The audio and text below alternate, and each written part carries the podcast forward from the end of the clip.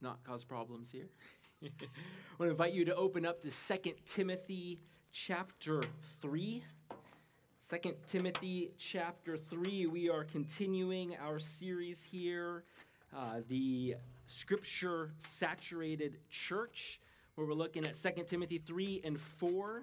And um, as we've been thinking about this sermon series and even kicking it off this last Sunday, I was just thinking how much I love that phrase, the Scripture saturated church. I mean, that is the type of church that I want to be a part of. And as I was thinking about this, for us to be a scripture saturated church, we must be a scripture saturated people. And that's why I'm excited to be able to preach from the sacred writings this morning. Because as we turn to our passage this morning here in 2 Timothy 3, we're going to see another reason, perhaps the, the ultimate reason why we should desire to be a scripture saturated people. And before I begin, Lindsay is going to read the passage that we are encouraging everyone in the church to memorize. I hope that you're making progress there. She's going to read 2 Timothy 3 14 to 17 for us this morning. Yes.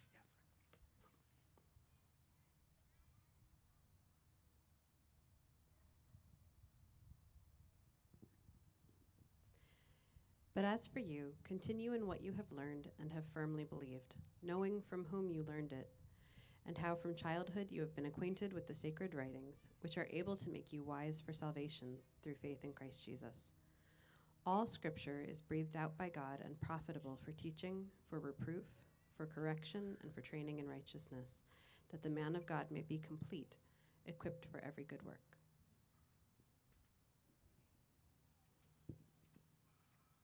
Thank you, Lindsay. Well, in Kevin DeYoung's excellent little book, Taking God at His Word, he asks a, a very important question, one that I want to ask you all this morning, where he asks us, What is your ultimate authority? As you're sitting here this morning, what is your ultimate authority? The, the truth is, we all have an an ultimate authority in our lives. It's, a, it's impossible to not have one. Consciously or unconsciously, we all live our lives and submit our thoughts, our desires, and our decisions to an authority. Someone or something always has the final say of what goes on in our life. And so, again, what is your ultimate authority this morning? Could be your parents, the culture, community of friends, your, your friend group, as all the cool kids call it? Is it a, is it a group of, of people online, perhaps a social media influencer who has the last word in your life? It could certainly be any number of things.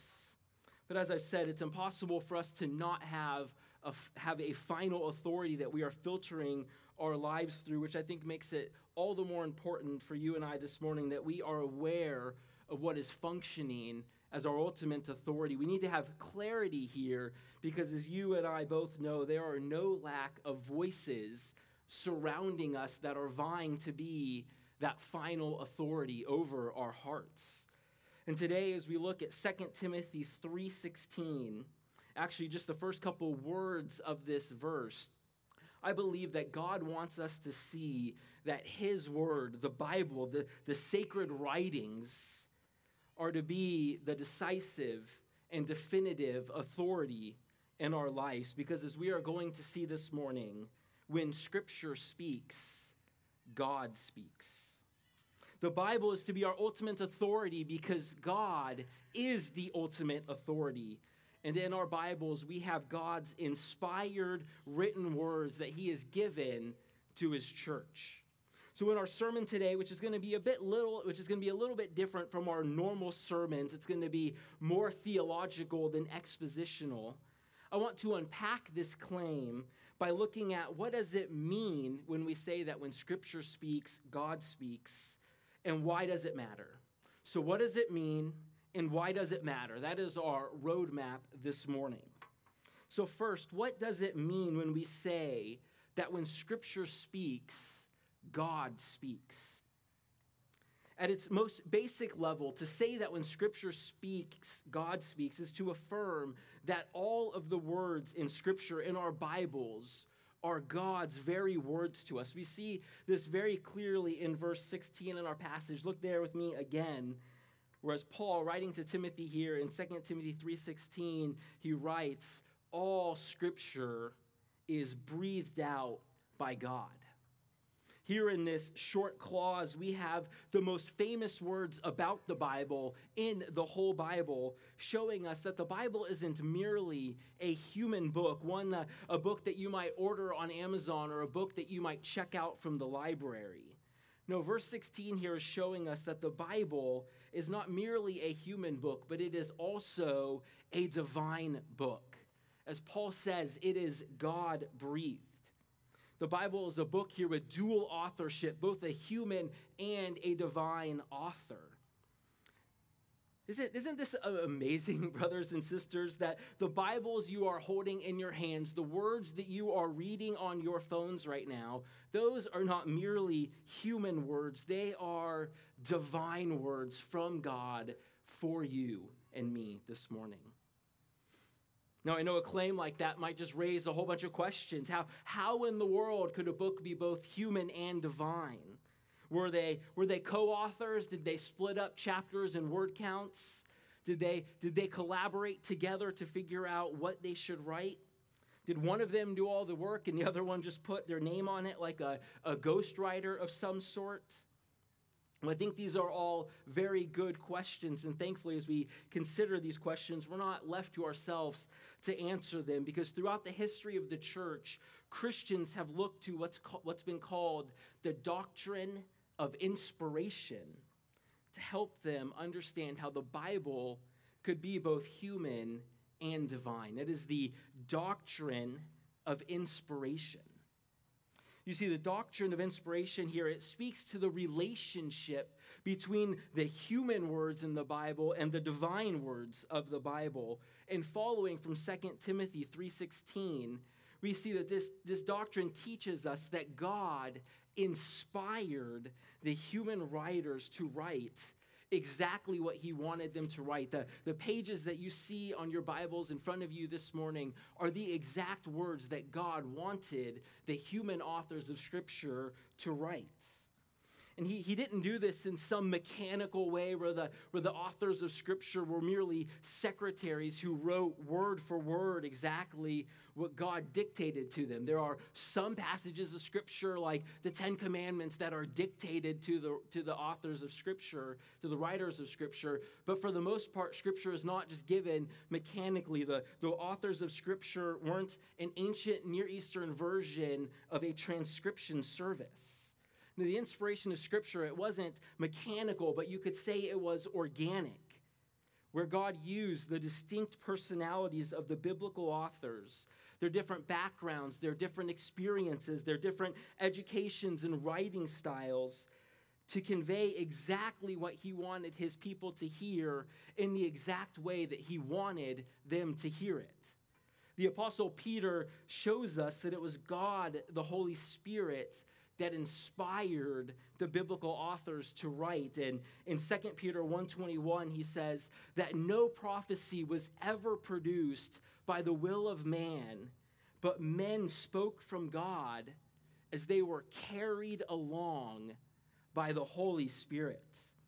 Here we see that Peter sheds some light on how Paul could write that the Bible is God breathed. He shows us how it could come from God, from how it could come from the mouth in God. And as we see in 2 Peter 1, it happened because the Holy Spirit carried the authors along. I, I hope this is making sense here when when Peter says that men spoke, he's saying that men actually wrote down the words and the language and the style that they would have used to write a letter to their mother or to write a letter to their best friend. They wrote in ways that would have been normal for them. But even though they wrote in their own voice, the entire time the Holy Spirit was, was carrying them along, guiding and directing them to write exactly what he desired his people to know, both the original readers and you and I this morning. Now, as we saw last week, here in 2 Timothy, uh, it talks about that when Paul says that all scripture is God breathed, he is primarily talking about the Old Testament.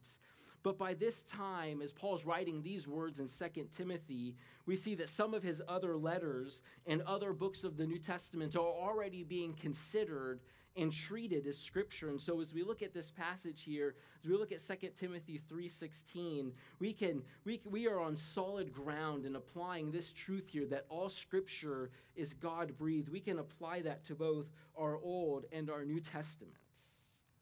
So summarizing up all that I've said here, pastors and theologians will often refer to what's called the verbal plenary inspiration of scripture. So the verbal plenary inspiration of Scripture. And it's, it is not important for you to know that or to memorize that, but I think it helpfully captures what we've been seeing here. When, when we say verbal, what we mean is that it's the very words of Scripture that are inspired. It's, it's the actual writing, the text that's inspired, that's been breathed out from God. It's not the, the apostles or the prophets who are inspired, but it's the text, the words itself. And so when we say verbal, we're just referring to the words. When, they, when theologians talk about, the ple- talk about plenary, it just refers to the fact that all of Scripture is inspired. All of our Old Testament and our New Testament is inspired. It's not just the Psalms or the Gospels or even the red letters that are inspired, but the whole Bible, the Old and the New Testaments, the, the parts that bring us comfort and the parts that make us a bit uncomfortable are all inspired by God. It's this truth that 2 Timothy 3:16 is showing us here that all scripture has been inspired, it's been breathed out by God, written for you and for me. This is why we can say when scripture speaks, God speaks. Because in the pages of Scripture, we have the very words of God that have been written down for our instruction and preserved for you and for me today. Now, before we turn to apply this reality to our lives, to apply this truth to our lives, that all scripture is breathed out, that all scripture is authoritative, I just want to make what I hope is a helpful distinction for us. And that's why, as we look at the, the pages of Scripture, as we look at the text of Scripture, we can firmly say that, that God's Word is inspired. Um, to say that God's Word is inspired is not to say that our interpretations of God's word are inspired. God, the, the Bible is inspired, yes, but our interpretations are not. The, the text is authoritative for us, but our theological positions are not. I think this can be a helpful distinction for us to keep in mind because all too often we can, or at least I know in my own heart, I am tempted to make my views on secondary matters authoritative.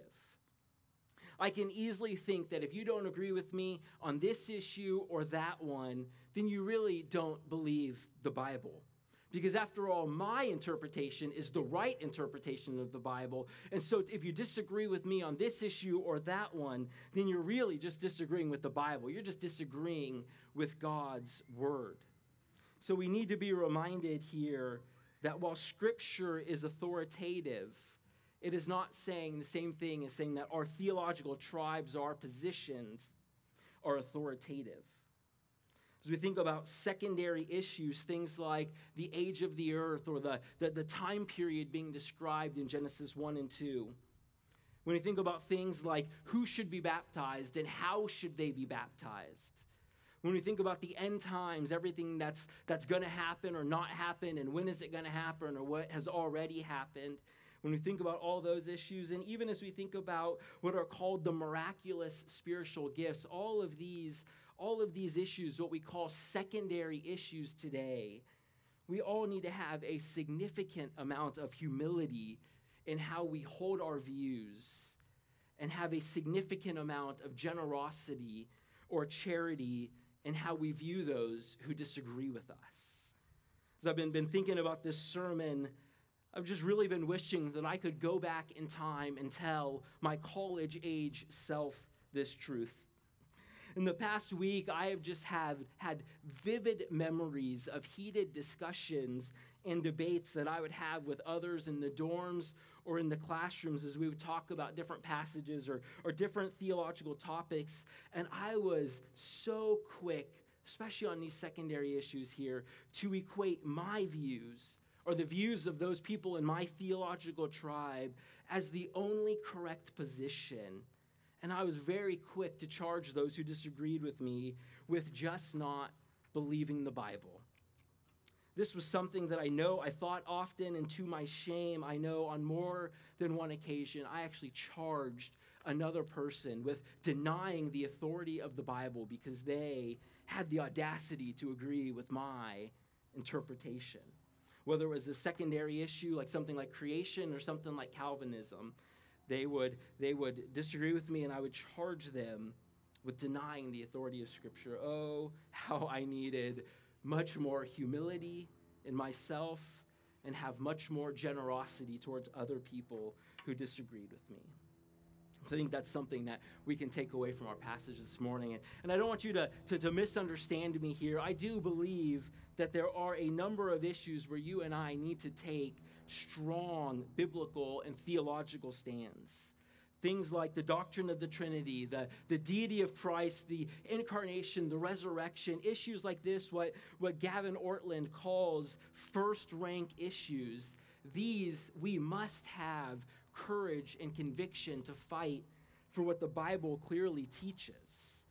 I think the, the creeds of the early church, creeds like the Apostles' Creed or the Nicene Creeds that we usually recite here on Sunday mornings, they helpfully capture for us what these first rank issues are. I think as a, as a general rule, it's just helpful to kind of keep in the back of our mind that if a creed doesn't speak to a specific issue, it's probably a good idea for us to not make it a matter of first importance, a first rank issue. There are, there are exceptions, but I think as a general rule, that is helpful for us. But when it comes to what Gavin Ortlund here calls second rank or especially third rank issues, um, while they're not unimportant, I think he, he calls us to have a sense of proportionality in our personal convictions, knowing that these are not gospel issues. They are not first rank issues. So, certainly have your views, have your convictions, but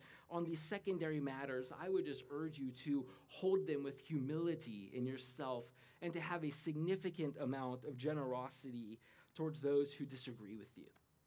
If you find uh, that you might be tempted, like I know I so easily am, to make theological molehills into mountains. Um, I would really recommend this book by Gavin Ortlund. It's called Finding the Right Hills to Die On. It's a Gavin Ortlund, Finding the Right Hills to Die On. Uh, Jeff can get that to you in about uh, two days if you order after the sermon's done. Um, but he makes a helpful case for theological triage there. And I think that this book will help you to develop, help you to cultivate a, a biblical sense of proportionality in how you hold your views. So we've been seeing here that the Bible is inspired so that when the Bible speaks, God speaks. And so therefore, the Bible must be our ultimate authority. And in the time that remains here this morning, I just want to turn to why this matters. I want to focus now on why does this matter for our lives? Why is it important for us to know that when God that when scripture speaks, God speaks? And I think there, there are many applications, but I want to highlight two. And the first is that because when Scripture speaks, God speaks, we must submit to Scripture. Because when Scripture speaks, God speaks, we must submit to Scripture. I think this really is where the rubber hits the road for you and for me. If, as we've been seeing, God's word is inspired and therefore it's authoritative, then we must submit to it. And oh, how we need to be reminded of this reality because if you are anything like me, I know that my default position here is the default position of Adam and Eve in the garden, where I desire to be my own authoritative, where I desire to make my own rules, to decide for myself what's right and what's wrong. But here, as we see in 2 Timothy 3:16, because the scriptures are God-breathed, we cannot put our feelings or our experiences of those or those of people we know and love above the Bible. We can't put our feelings or our experiences in judgment over the Bible. Rather, we must be like the Bereans. Do you remember the Bereans from Acts 17?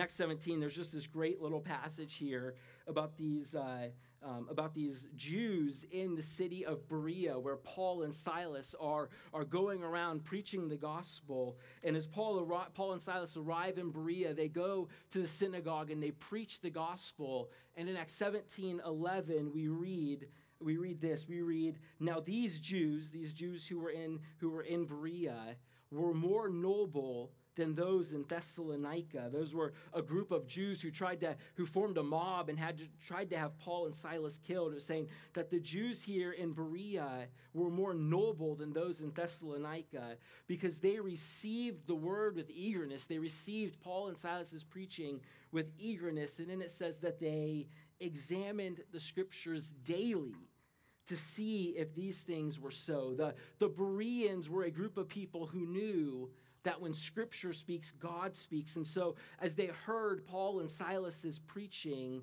they weren't just going to reject it or buy it hook, line, and sinker. No, they wanted to examine the Scriptures daily to see if what Paul and Silas said was true. I think this is just a great picture of what it looks like, a great picture of what a scripture saturated church looks like. It's filled with people who are daily examining scripture to see if the things that they are hearing are true to see if the things Tabit or myself are saying as we preach God's word are true, who are examining the scriptures to see if the stuff they hear on the news or the internet or Facebook or any other social media, to see if whatever they're reading or hearing is true, if it aligns with what God has told us in His Word. And, and Grace Church, I know that you are doing this already, and I just want to encourage you to continue doing so, to continue submitting yourself to the inspired and authoritative word, searching the scriptures daily to see if what you're hearing is true. So I've just been thinking about this sermon. I've, I've really had a burden for our high schoolers and our college age and our young adults um, to, to, to see this and to believe this truth because in ways that are unlike anything that I ever experienced growing up, I know that you are now and you will continue to face really, really difficult situations that are going to cause you to question whether God's word will be the ultimate authority in your life. I know that for many of you right now, you are struggling with the Bible's teaching on gender and sexuality, not, not only wondering what in the world does the Bible say about these things, but also for those areas that are clear. I just know that there is a real tension that you feel about whether you are going to submit to what it says.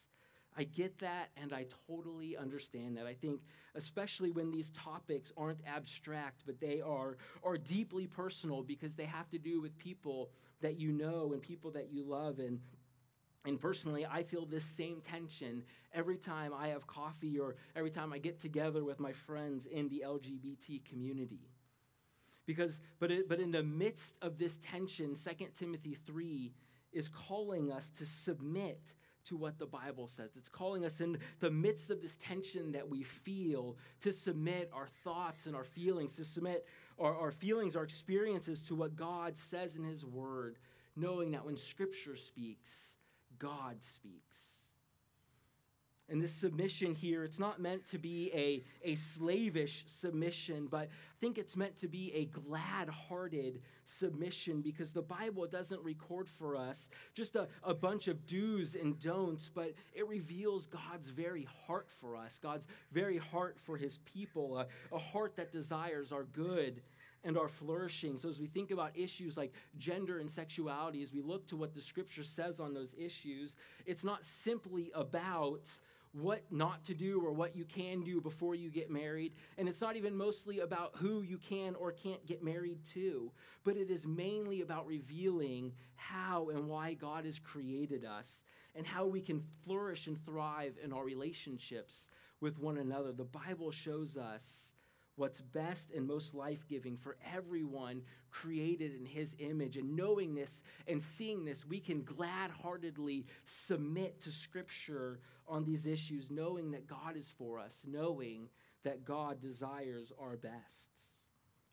I think we, we saw a beautiful picture of this yesterday in our cultural equipping class as one of the, the people shared their struggle with same sex attraction.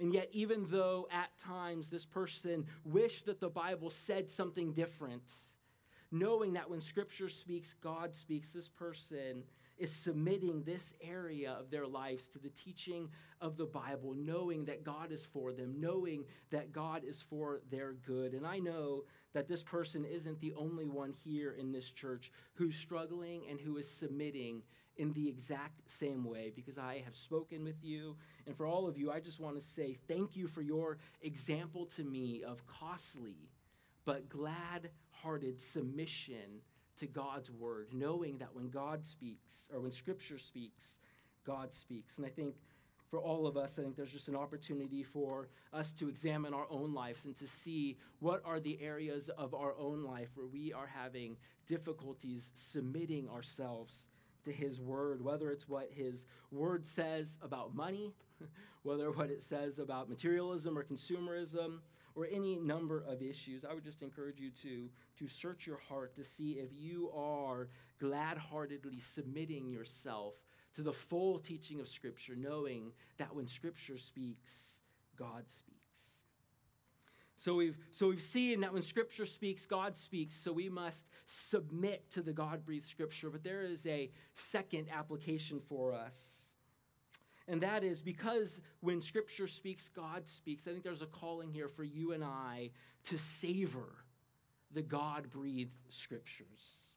You might have been feeling this way already, but I just want to say that it's truly an astonishing thing that in our Bibles, we have God's personal words to us. This, this reality should stop us in our tracks. The mere fact that we have God's word this morning is a sign of his grace and his mercy to us. Not only that he has taken the initiative to reveal himself to his people most supremely in Christ, but also that he has given and preserved his inspired word for you and for me this morning so that today some some 2000 years after Christ's resurrection and ascension you and I through the Spirit, can still hear God's personal words to us.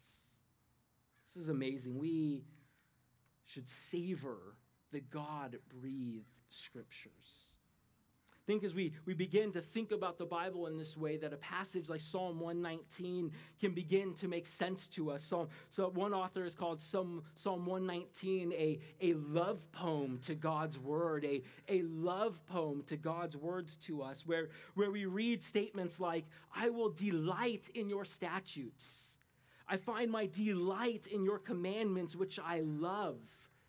He says, Your law is my delight. My soul longs for your salvation. I hope in your word.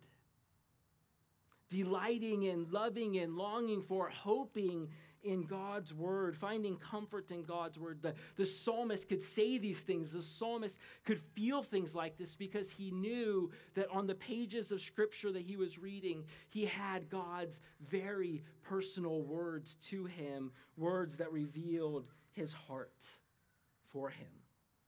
The psalmist and many others in Scripture could, could savor and cherish God's word because more than just words on a page, they knew that they, they knew that in these words they saw who God was and who he was for them. They treasured and delighted in God's word because in it they received hope and comfort and assurance. They were reminded time and time again of what they were so quick to forget the love of God in Christ towards his people. And, brothers and sisters, you and I can receive all of these things in God's word right now.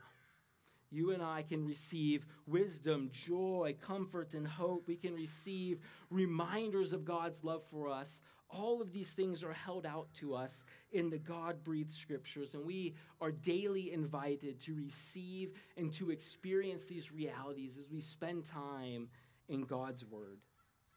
You see, saints throughout the ages have, have prioritized and prized the spiritual disciplines of, of reading and meditating on God's Word, not, not as a means to earn His favor, but as a means to experience relationship with Him, as a means to be reminded once again of who God is for them. They savored the scriptures because in them They heard God's personal words to them, they saw their Savior.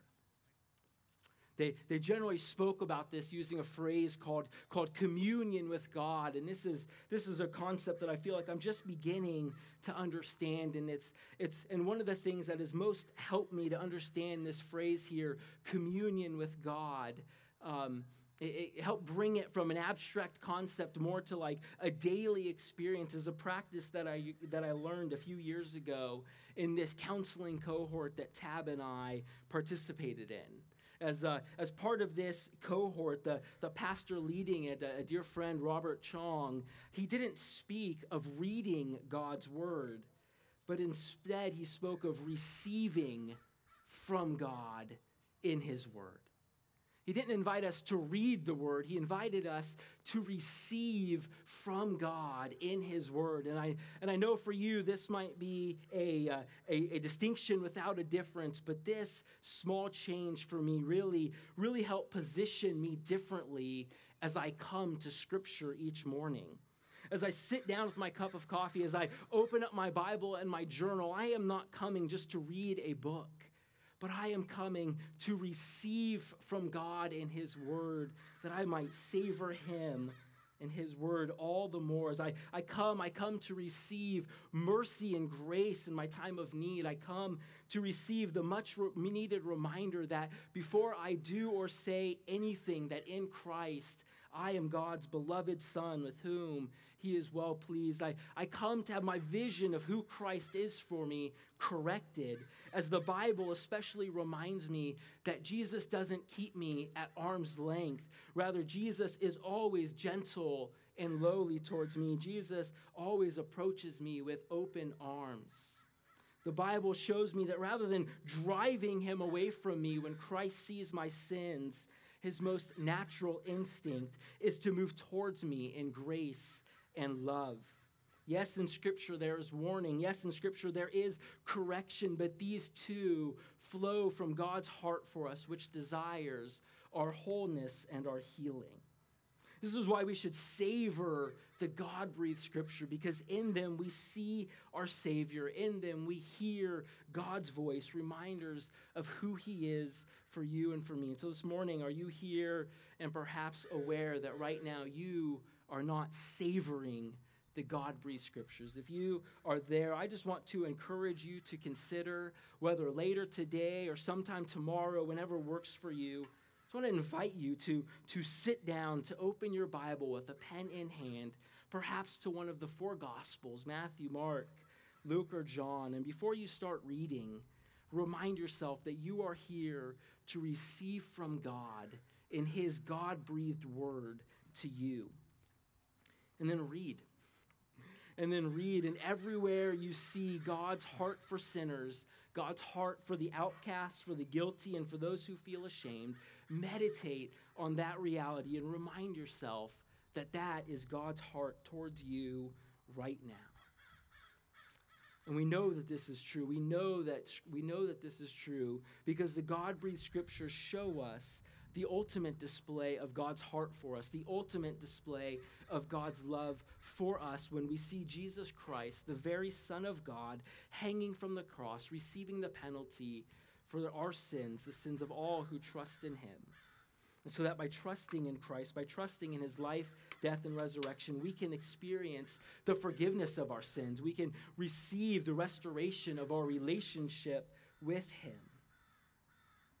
It's in Scripture that we see, as we sang earlier, the darling of heaven crucified for you and for me, drawing us, inviting us to Himself that we might see His heart, that we might hear His words for us. And it's revealed in all of Scripture, Genesis to Revelation. So this morning, I want to encourage you to let God's heart stir you to savor and to delight in His inspired word, that you will savor and delight in your Savior all the more.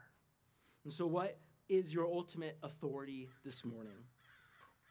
As we've been seeing this morning, the Bible, the God breathed scriptures, is to be our ultimate authority because when scripture speaks, God speaks. But it's not just an authority that we are called to slavishly submit to, because scripture but because scripture reveals god's heart of love for his people we can glad-heartedly submit to and savor the god-breathed scriptures as they draw us more and more to savor and submit to god himself whom we see revealed to us in scripture.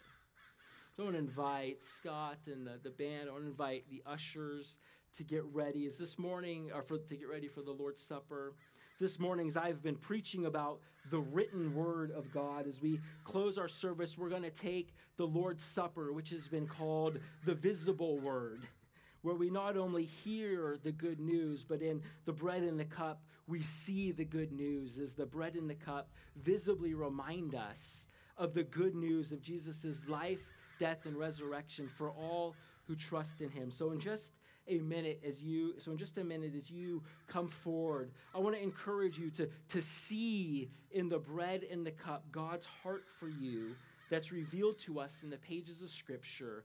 And tasting this good news, let it stir your heart to want to grow all the more in your knowledge and love for God as you grow in your knowledge and love for God's God breathed word to you and me.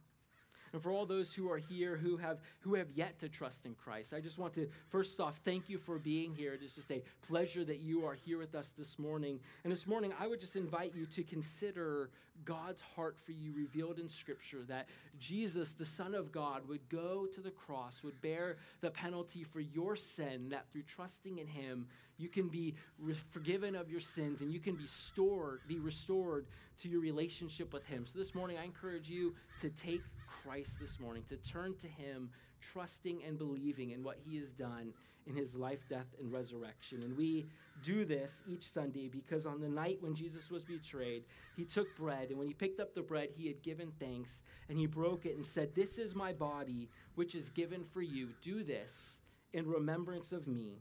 And he took the cup, and when he had given this, eh, when he had given thanks, he said, "This is God's covenant, sealed with my blood. Drink from it in remembrance of me." So you can come forward when you are ready, and as you receive the bread and the cup, let us savor our Savior all the more.